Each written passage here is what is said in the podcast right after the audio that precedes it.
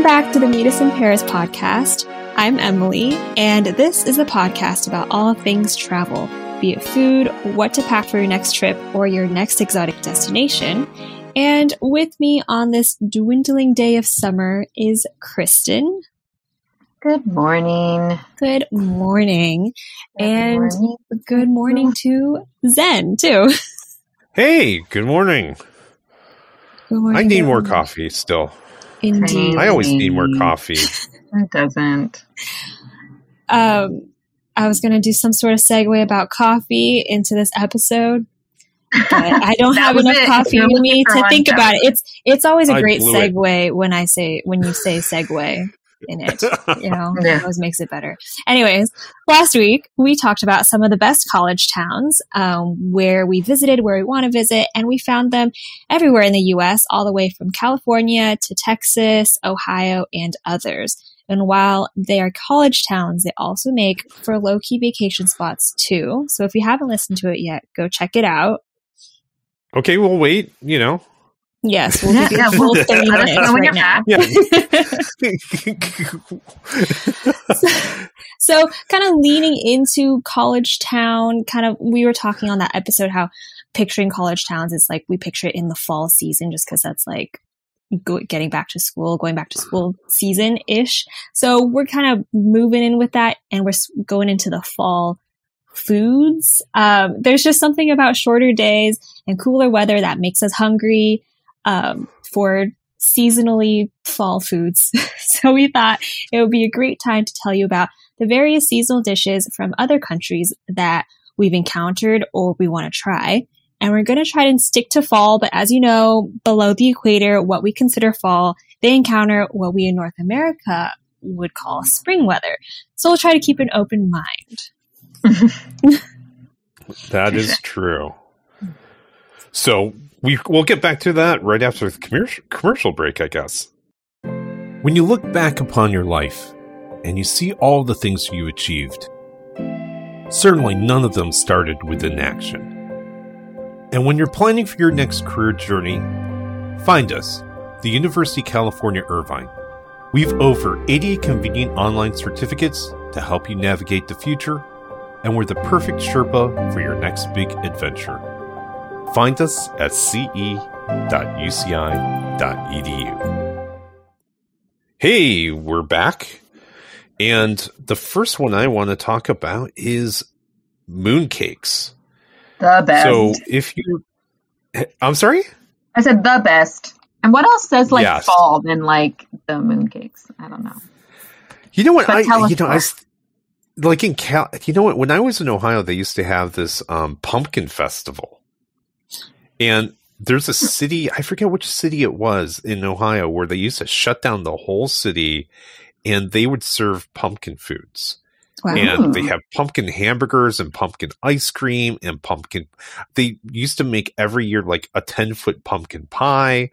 Um, See, that might have been crazier before pumpkin everything took over, thanks to like pumpkin spice lattes. Like now it's not weird to have pumpkin everything, but but back then it but, probably was really like novel and cool. Right. Yeah, yeah, this was like 30 years ago too. Right. And and and it could and that's when I went, you know, and and they would and it was a huge festival. There was like pumpkin they would have like the uh what the they would have like um maybe a beauty pageant or something like that. So they mm-hmm. pick the, the pumpkin, pumpkin, queen, yes. pumpkin whatever or something like that. But that's not what I'm here to talk about. I'm here to no, talk no. about mooncakes. Mooncakes. Mooncakes. Okay, so so mooncakes are Asian things, and they are these little sweet cakes, and they're about eh, maybe about three inches by three inches, you know, and about an inch and a half tall. And what they are filled with is they take typically like a red bean, sometimes like a lotus, turn it into a paste, add sugar. It's actually really, really sweet and wonderful. The flavors. It's not like a um, pinto bean or something like that. Um, they bake a layer of cake on the outside, and in the center typically is a um, solidified, sh- I think, sugared egg yolk hmm. slid mm-hmm. in the middle. And um, and this is something that they would serve and they're really delicious. The thing is that during the the season it's one of those things that you bring together family and then you cut up one of these moon cakes it's a talking about um it's almost like a thanksgiving kind of thing where the family gets together and then you give everyone in your family part of the moon cake um and the moon cake is associated with a chinese festival called the Mid Autumn Festival. Um, and the Mid Autumn Festival this year actually happens to be September 21st. Um, by the time this podcast goes up, it will already have happened. Um, and what it is celebrating is typically you hear the moon cake and you celebrate the moon. Um, so do you guys know why they celebrate the moon? Kind of the story. Have you heard this story? I don't know of a story. I just I I know it's it follows the lunar calendar, and so it's mm, always yeah. like a certain day of the certain month or something that is mid is like the middle of autumn, I guess. And then okay, well then right? then it's worth it for me to tell okay. a story, right? Okay. Yes. Okay. So so the the story is there's a story about it's a love story. Okay, so it's a mythical love story. This mythical love story in Chinese culture, Asian culture, I should say, because Vietnamese and um, other cultures celebrate it as well. It's linked to a legend of something a gentleman called Chang Yi and a um, and another and a goddess and um, I'm sorry, I'm sorry, Hu Yi, who was an archer, and his wife Chang Yi. And this archer was so legendary that the gods came down and they were so impressed with his skill set that they gave him a potion of immortality. Oh. But Yi was so in love with his wife or girlfriend, I don't know at the time, Chang Yi, and he did not want to be immortal without her. Oh. Okay. So he did not want to be separated from her. So he let Chang Yi keep the the potion. Okay. However, there's a lot of people who knew about this the secret potion. So one time, um, when Hu Yi went uh, hunting, um, these people tried to break in and steal the potion. And um, tried to get Chang Yi to give the potion to this person, and she refused. And to prevent it from being stolen, she drank it, and then she flew into the sky. And um, so she now she's immortal. And the thing is that since she loved her husband so much and wanted to be near him all the time, um, and of course they hunt at night, she chose to live on the moon and when the husband came back, um, he felt so sad that he used to leave fruits and moon cakes out in the yard as a homage to his wife, the moon in the sky. And so it became so legendary of a story that people um, felt for him and they celebrate or they participate um, in giving offerings to the moon with with um, Hu Yi. Mm. So that's where mooncakes came from.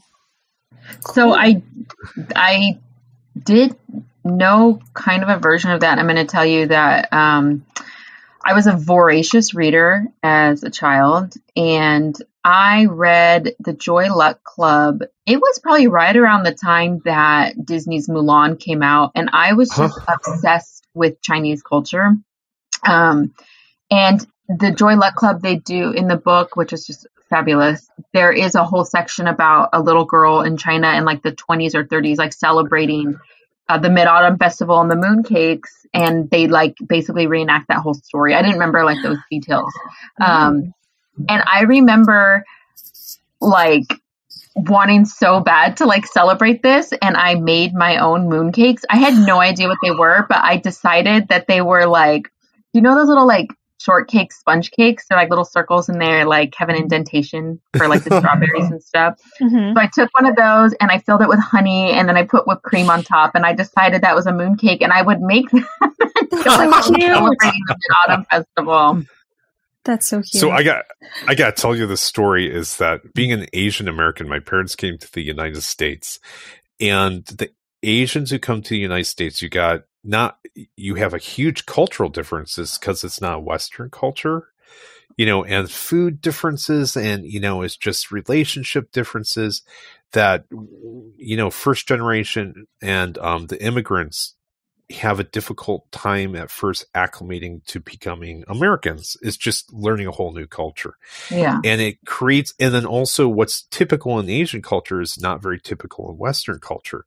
So growing up, my, I, you know, I have a different personality than my sister. My personality was kind of like, you know, it's just Asian. That's the, just like, just live with it. It's, we're Asians. And it's just like, that's the answer to everything and you know don't try to change things that you can't change but my sister really really had a hard time when she was younger acclimating and then she rented joy luck club and she goes this is why we're so freaking messed up it was cathartic to her when yeah. she read the book about the cultural differences and it really helped her understand that you know it's a cultural problem you know and and the thing is it really helped her understand and and and deal with it. But anyways, that's yeah. my Joy Luck wow. Club story. it is so. it is such a powerful book about cultural differences and generational differences. Um, I can totally see why it like resonated with your sister. Yeah, it's so oh. different, you know. And for me, I was just like, I'm as a guy, I was just like, ah, whatever. We're just Asian. yeah. Okay. You know, I, w- I was able to just kind of brush it off. It's just like, yeah, we're just messed up. nice. Deal with it, you know. Yeah. Yeah. So that's the story of mooncakes. Um, and and what I was fascinated was, you know, Vietnamese culture, other cultures have picked up, uh, also participated, but like I like the Vietnamese mooncakes because oh, they're shaped different? sometimes like um, sometimes apparently Vietnamese will shape them in like bunny rabbits and pandas and stuff like that, and they're yeah. really cute. So yeah. I just like how cute the um the, the other culture, you know, some of them that are not uh Chinese culture or Taiwanese culture specifically that I've encountered. I think I so. need to eat a mooncake more like now because when growing up, I didn't really care for mooncakes. Um, they were too sweet and too dense, I think, for me to really like them. So I haven't really had one since I was young. Um, but a couple years ago, my cousins and aunt and uncle, they went to Vietnam and they came back and brought home, obviously not traditional mooncakes, but it was like Oreo mooncakes. So that was really what? yeah, like they, I guess they bought these or they make these new flavored like more modern flavored mooncakes now in Vietnam well maybe here too but, pumpkin spice latte uh. exactly but yeah they brought back like a mini Oreo mooncake and that was really good so I think I I need to try like a traditional mooncake again and see if I still don't like it or if I like it now because it is it's I mean that's like the thing that you eat for the mid autumn festival. Like that is yeah. the thing. well, the the one thing about them is is that they you know they're dense, they're heavy. Um, it's strange. I used to I, I eat them used to eat them a lot, and then for some reason, like in mid adulthood, like I started getting freaked out by the egg yolk. yes, I think that was the thing too. It was the egg yolk that I was like, why is there an egg yolk in a paper? Yeah, weird to me you know, so like the the egg yolk is the part that kind of like I'll eat, and it's like, whoa, egg yolk. That seems so strange, you know.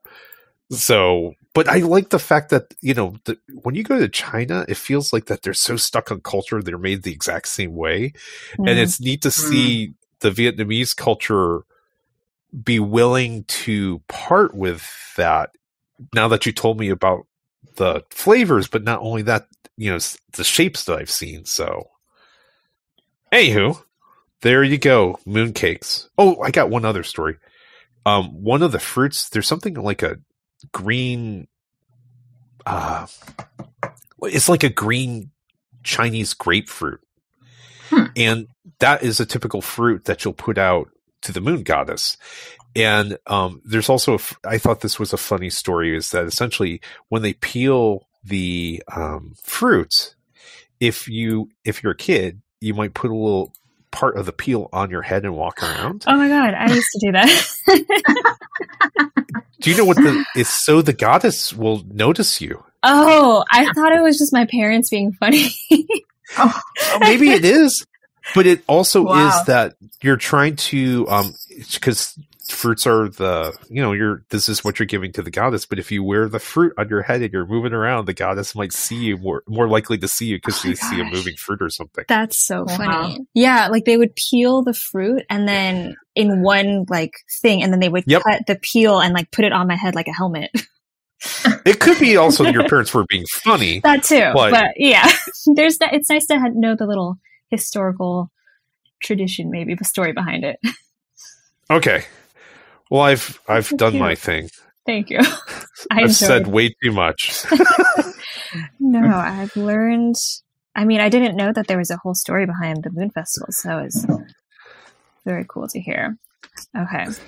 Um, funny story. I just wanted to share that all three of us actually were going to do the moon cake as our fall fall food. Yeah.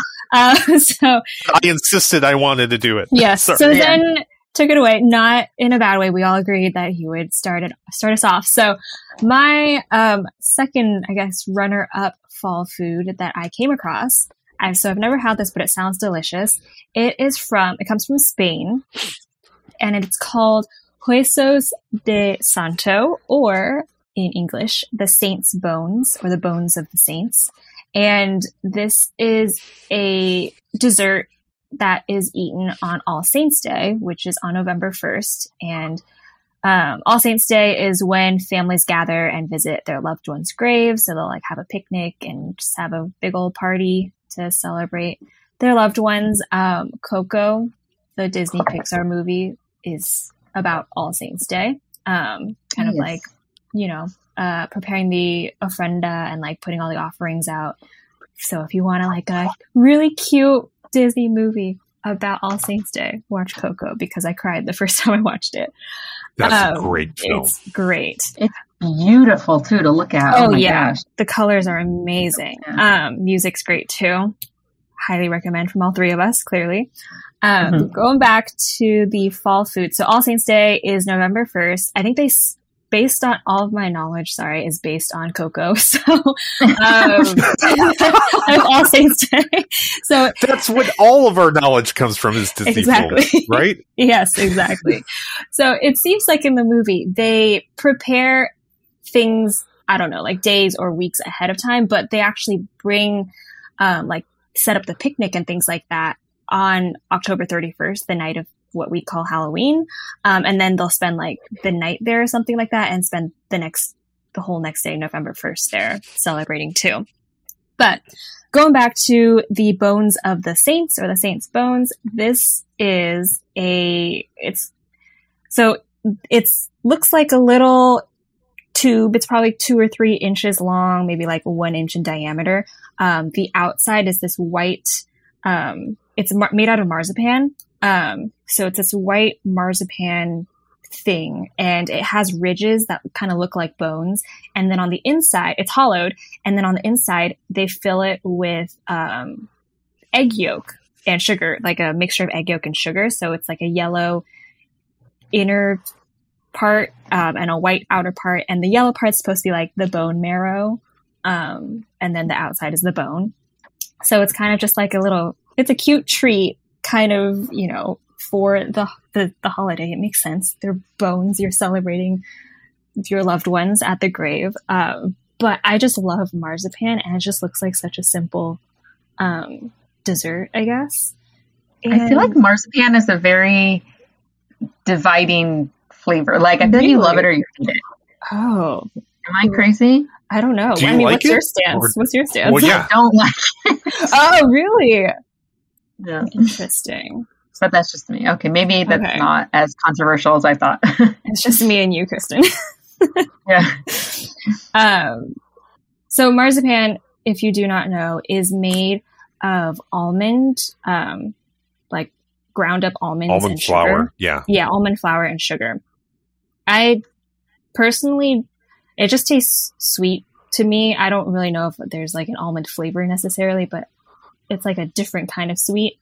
maybe that's why Kristen doesn't like it. It's like a weird sweet. Okay. Um, but doing a little history lesson for you because uh, I wanted to know if they've documented kind of like how this dessert started because it looks.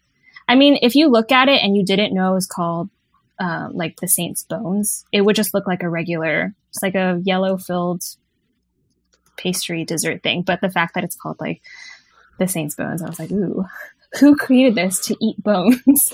um, There's like nothing so, bony about it, right? No, there's no bones in it. It's so it's, like a sugar. cannoli. It's like if yeah. they called cannolis the Saint Bones, you know? yeah. Yeah. But a little bit of beautiful, oh, I guess, history of what they think is they think that these sweets started back or was started created back in the 17th century. Um, and they think it kind of coincided with almond season because I guess almond season's in the fall. And so there was like a monk or someone who was like, I'm, I'm going to take advantage of all these almonds and then just like make a dessert. And it's, it's happened that it was like All Saints Day, um, and Bones. I don't know. He just, there's not really a cool story with it, but from what I've read, it's because they had an excess amount of almonds. okay, that's like how they introduced. that's how they introduced uh, salmon to uh, Japanese sushi too. Mm. Is that actually Japanese don't eat salmon as sushi, but really? some Scandinavian country had a huge glut of salmon one year, and then they taught. They actually had a campaign to teach Americans and the uh, Ch- Japanese to eat salmon. And hmm. it, over like a period of 15 years, they were able to teach the culture because salmon has uh, parasites in them.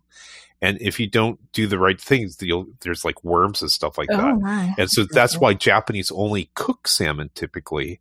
And this, I forget which Scandinavian country introduced it, but it took them like 15 to 20 years to change people's minds wow. uh, about wow. eating salmon, and it's really recent too. So, anyways, but yeah, it's it's sometimes cultural necessity requ- or necessity of whatever requires makes changes in culture. So, long story. Sorry.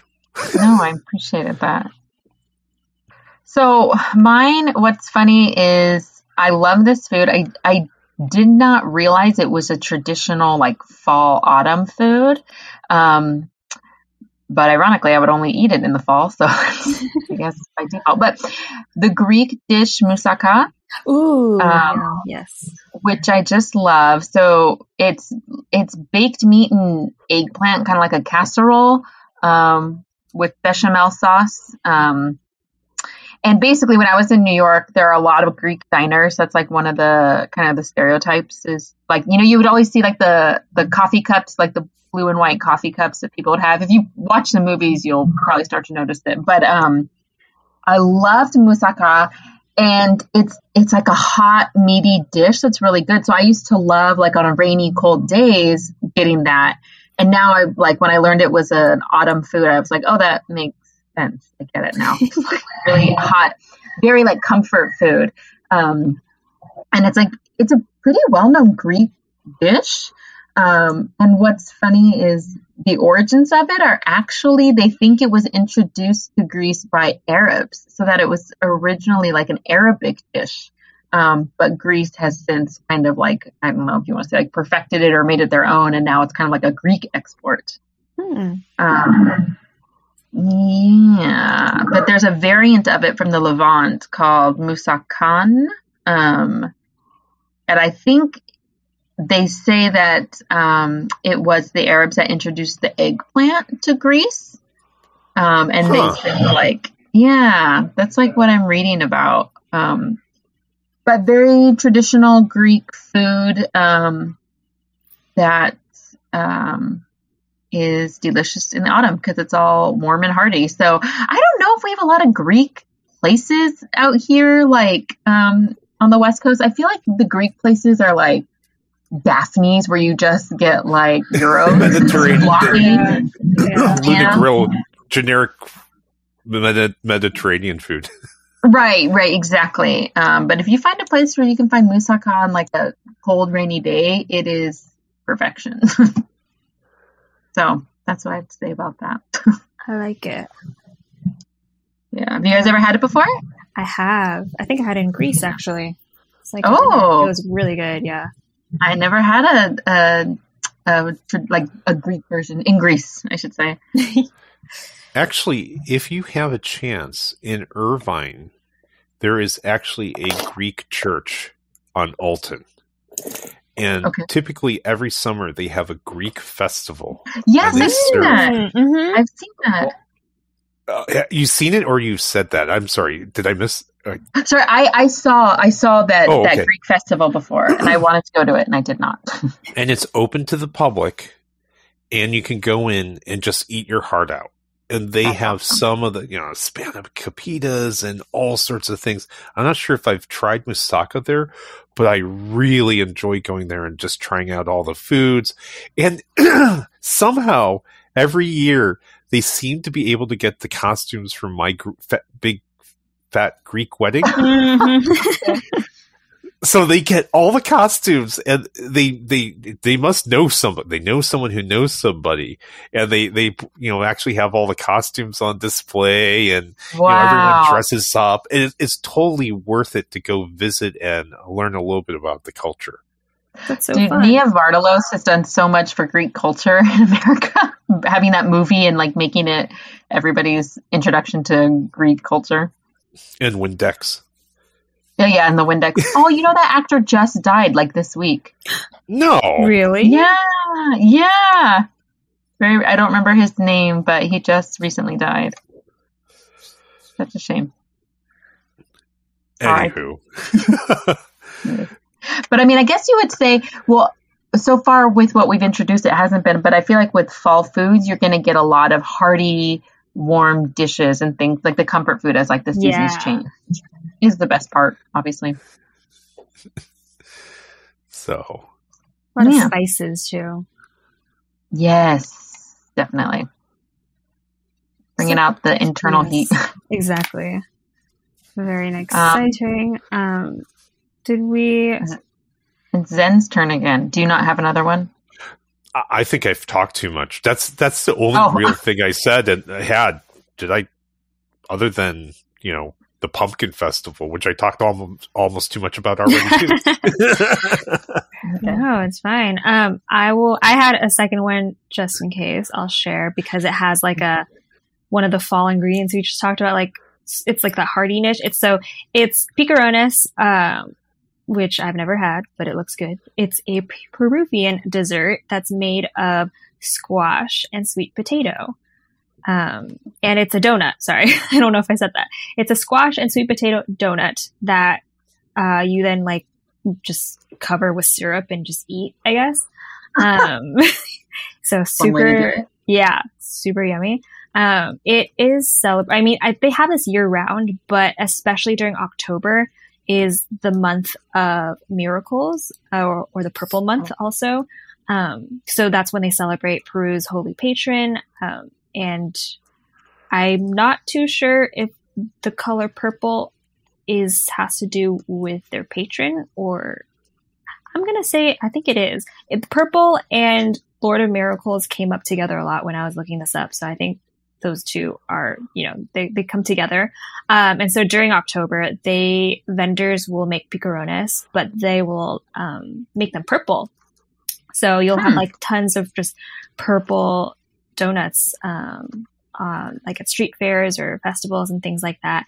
And then I thought it was funny because also when I was looking into this dessert, um, one thing that came up that with like every article was like all the vendors that make and sell picarones wear white. They're always dressed in white in an apron and a cap. Like I guess they all look the same. They all wear that, and these are like this like these women are specialty picarones makers and sellers. So I guess if you see a woman in a specific white dress and cap with a cart, you know that's where the picarones are. Noted. that is good to know. You know, I was thinking too, like, I lived in France for a whole year. Like, what did what did they have in the fall?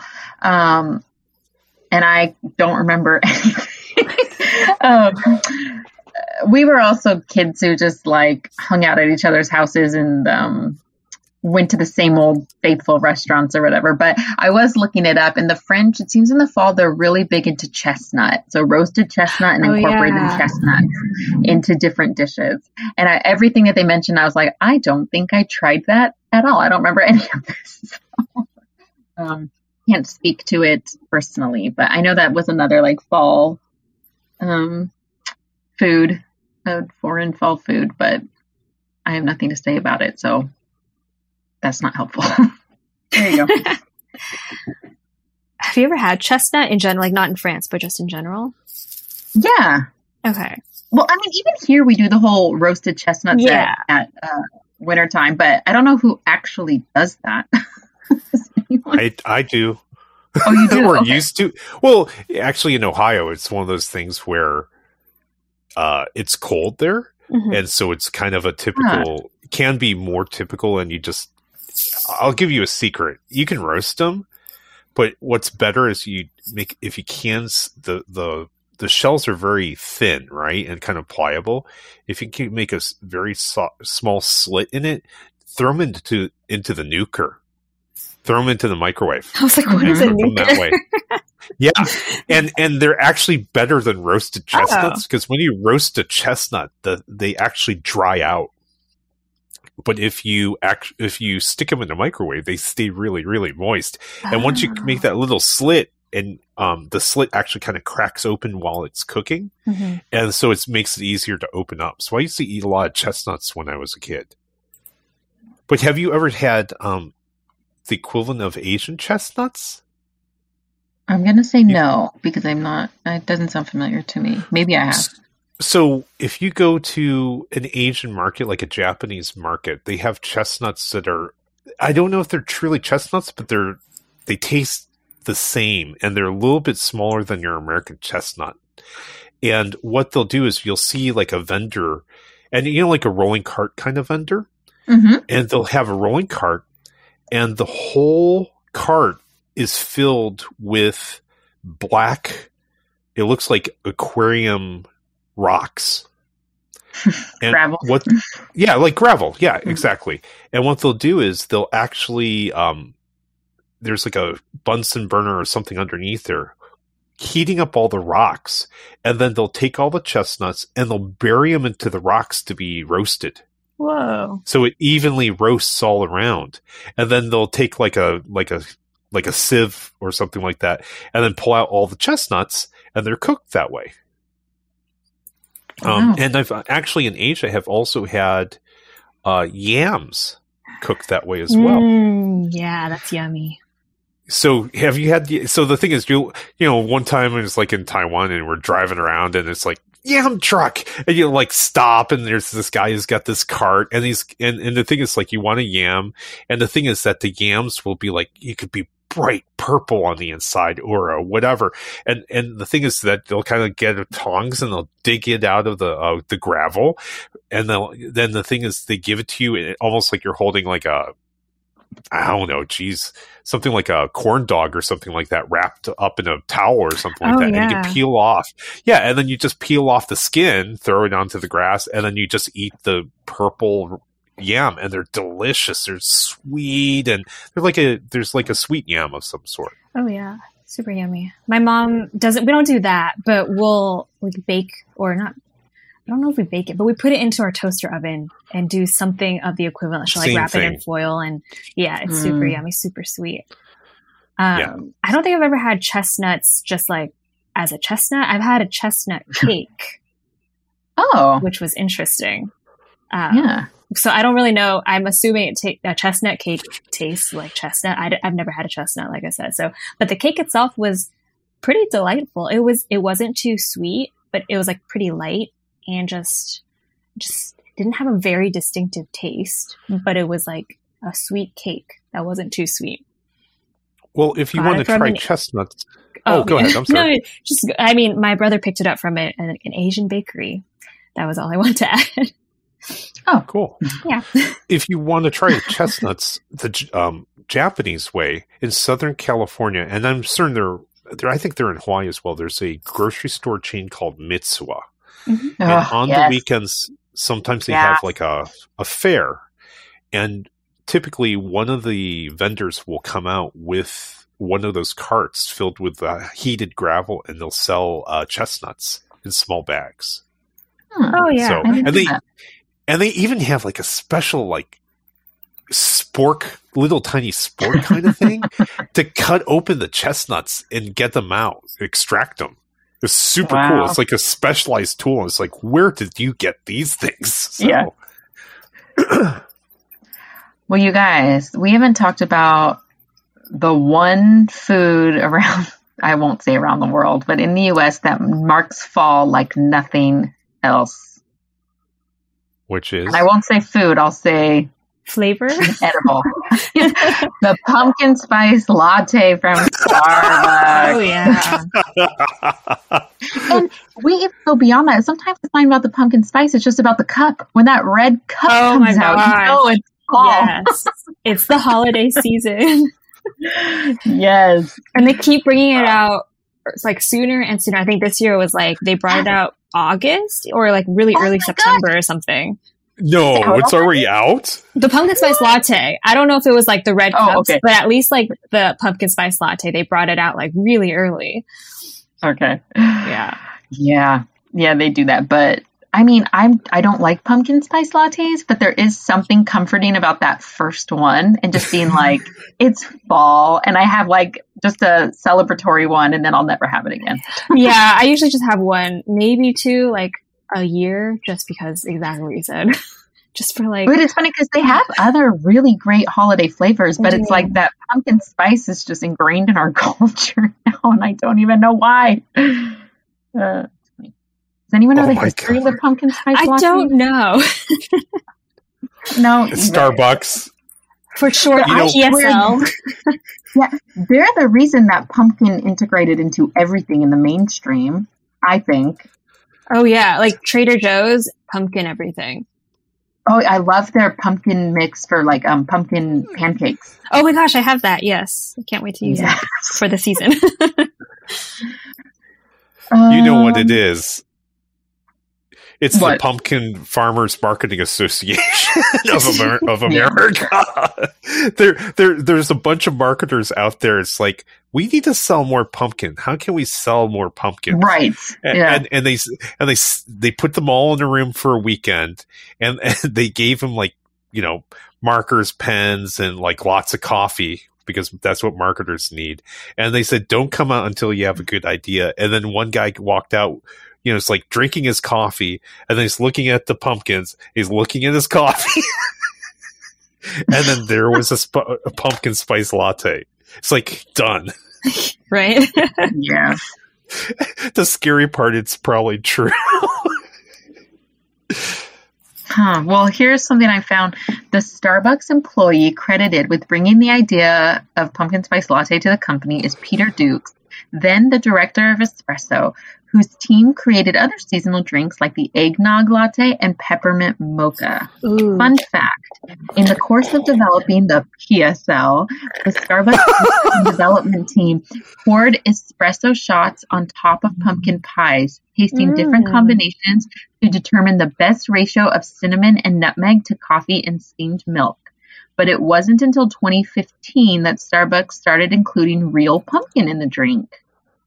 I didn't Wait, know that. How do they include real pumpkin in the drink? Uh, you're asking too many questions now. Yeah. I'm, I'm just reading this article. it could be just well, you know what? Um, like when you make a pumpkin pie, I believe it's actually it's not the guts; it's the rind. Uh, yeah, that makes sense. Yes.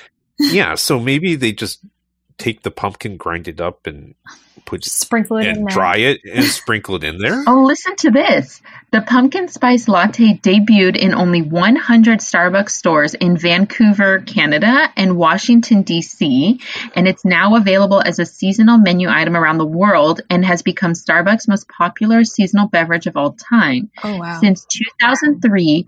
Starbucks has sold more than 424 million pumpkin spice lattes in the US alone. Wow. And this article is from oh 2021. This was just August. So that's that number is up to date, I think. That's incredible. One. Yeah, I don't know if we should be proud or ashamed of ourselves. I mean, I'm looking at this picture that kind of just shows just a handful of pumpkin like pumpkin spice flavored items. There's a spam limited edition pumpkin spice like spam. You could buy spam, but pumpkin oh, spice flavored. Yeah, it's invaded everything. Yes. What's the next trend going to be when this is all done? Is it going to be all done? I don't know. Probably never. It's wow. been like well, we should have named this the history of PSL. PSL. Um, I mean, it's just I need to get like I always get the pumpkin spice latte. I get it iced or hot. I'll like switch between those two, but they have a cold brew now. It's a pumpkin oh spice oh cold gosh. brew. Yeah. okay. Okay. Okay. So I want to try that. Covering all their bases. Seriously. I'd like my coffee to taste like coffee. Thank you very much.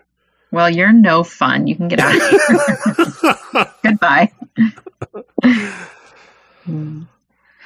well, there you go. Those there are... you go. All of our fall things.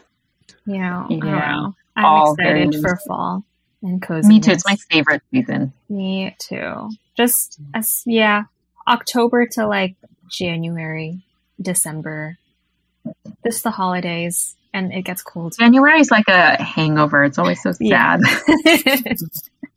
well, good thing we're not there yet. It's a couple months till January was not even in, into October yet. So we got some time for all the foods and all the drinks, all the PSLs. All right. Uh, well, thank you for tuning in to our favorite seasonal dishes and history on pumpkin spice lattes. We hope that you guys had as much fun as we did. Let us know what you thought contact us on our social media channels where you can find photos of our adventures from around the world, interesting articles, and more. Also, if you're newer to our podcast, check out some of our older ones on Cuba, London, and of course France, just to name a few. Meet Us in Paris is a University of California Irvine Division of Continuing Education production. If you need a career boost, looking to increase your workplace knowledge, or seeking a new profession, check them out at ce.uci.edu for the professional courses. And thanks again for tuning in. Bye. Bye. Bye. Bye.